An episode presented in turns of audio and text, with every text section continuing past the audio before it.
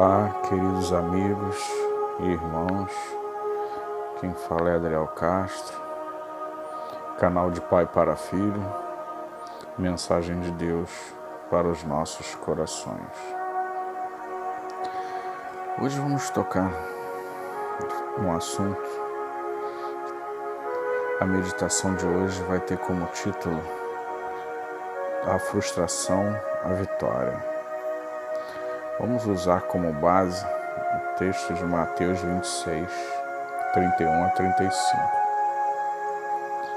Então Jesus lhes disse: Todos vós, esta noite vos escandalizareis em mim, porque está escrito: ferirei, ferirei o pastor e as ovelhas do rebanho se dispersarão. Mas depois de eu ressuscitar, irei diante de vós para a Galiléia. Mas Pedro respondendo disse-lhe: Ainda que todos escandalizem em ti, eu nunca me escandalizarei. E disse-lhe Jesus: Em verdade te digo, nesta mesma noite, antes que o galo cante, três vezes me negarás. E disse-lhe Pedro: Ainda que me seja necessário morrer contigo, não te negarei. E todos os discípulos disseram o mesmo. Meus irmãos, minhas irmãs, amigos, olha a atitude de Pedro. Nós vemos que ele tinha uma grande expectativa sobre o ministério a qual ele fora chamado. E acaba se achando, como muitos aí acabam se achando, às vezes, como dizem na gíria, o cara, né? O supra-sumo todo-poderoso, né?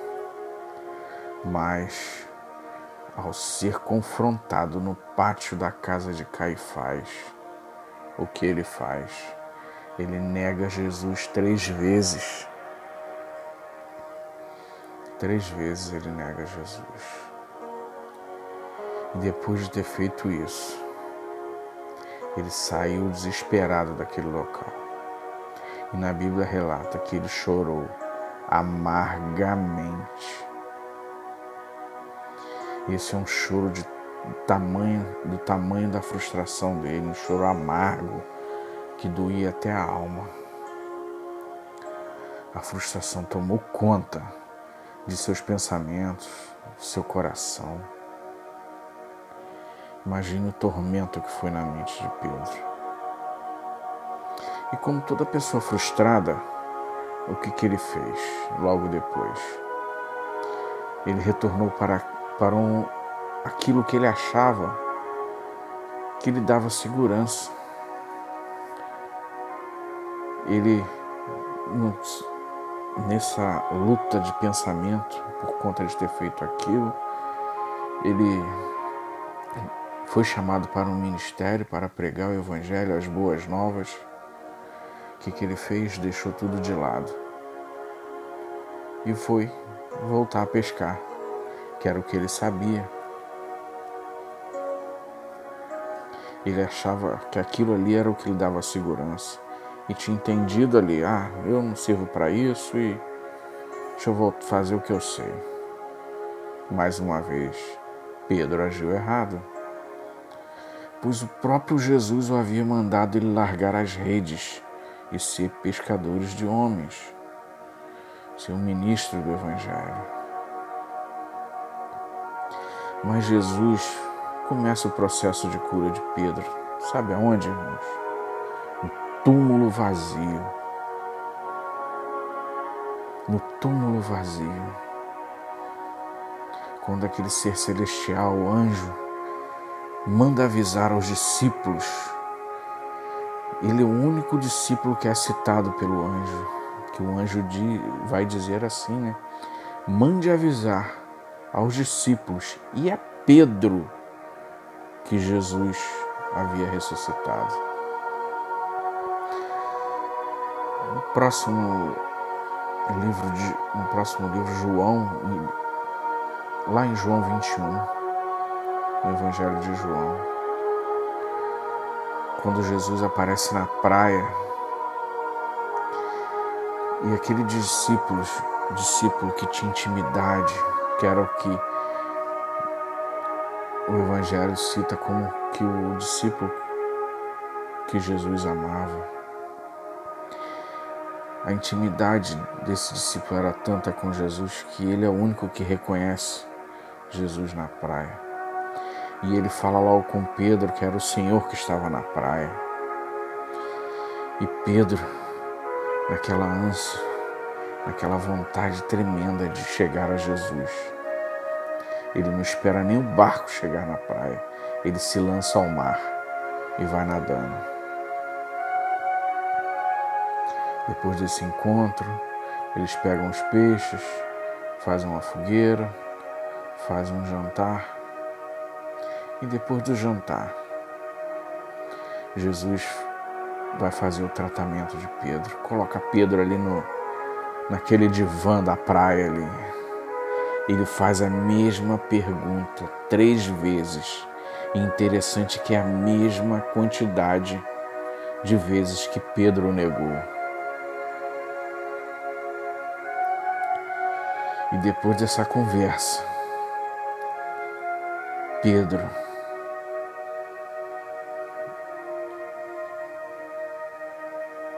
já é uma outra pessoa. O libertou, Jesus o libertou daquela frustração toda e mostrou a ele o ministério a qual ele tinha, que era pregar o Evangelho. E quando lermos em Atos dos Apóstolos o que Pedro pregando, Pedro curando, Pedro com, não tendo mais medo de proclamar o nome de Jesus.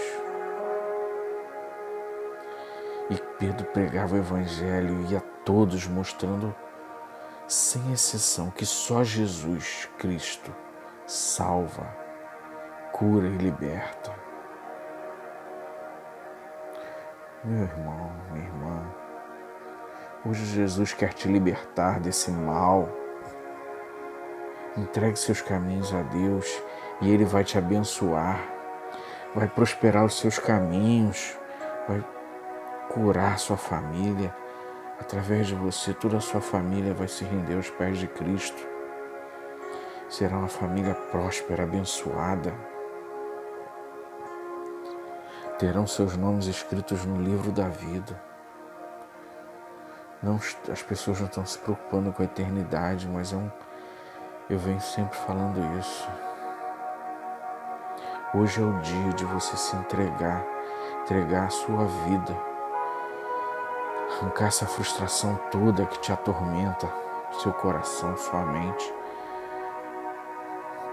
Jesus vem para te limpar, para te curar, para te salvar.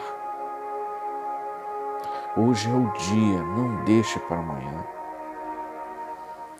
Tem um louvor que sua letra diz assim: Vou me alegrar, vou celebrar aquilo que Deus vai fazer, vou confessar e me apegar naquilo que Ele prometeu, abençoar a minha história, me dando o seu favor. Chegou agora a minha hora, meu nome Deus chamou. É hoje, é hoje, é hoje. O que Deus tem para mim, o que Ele vai fazer, é hoje. Meu irmão, minha irmã, hoje é o dia de você se reconciliar com Deus. Não deixe para amanhã, amanhã pode ser muito tarde. Nossa vida é como um vapor. Olha onde você quer passar a eternidade. Não ouse faltar no céu. Que Deus te abençoe rica e abundantemente.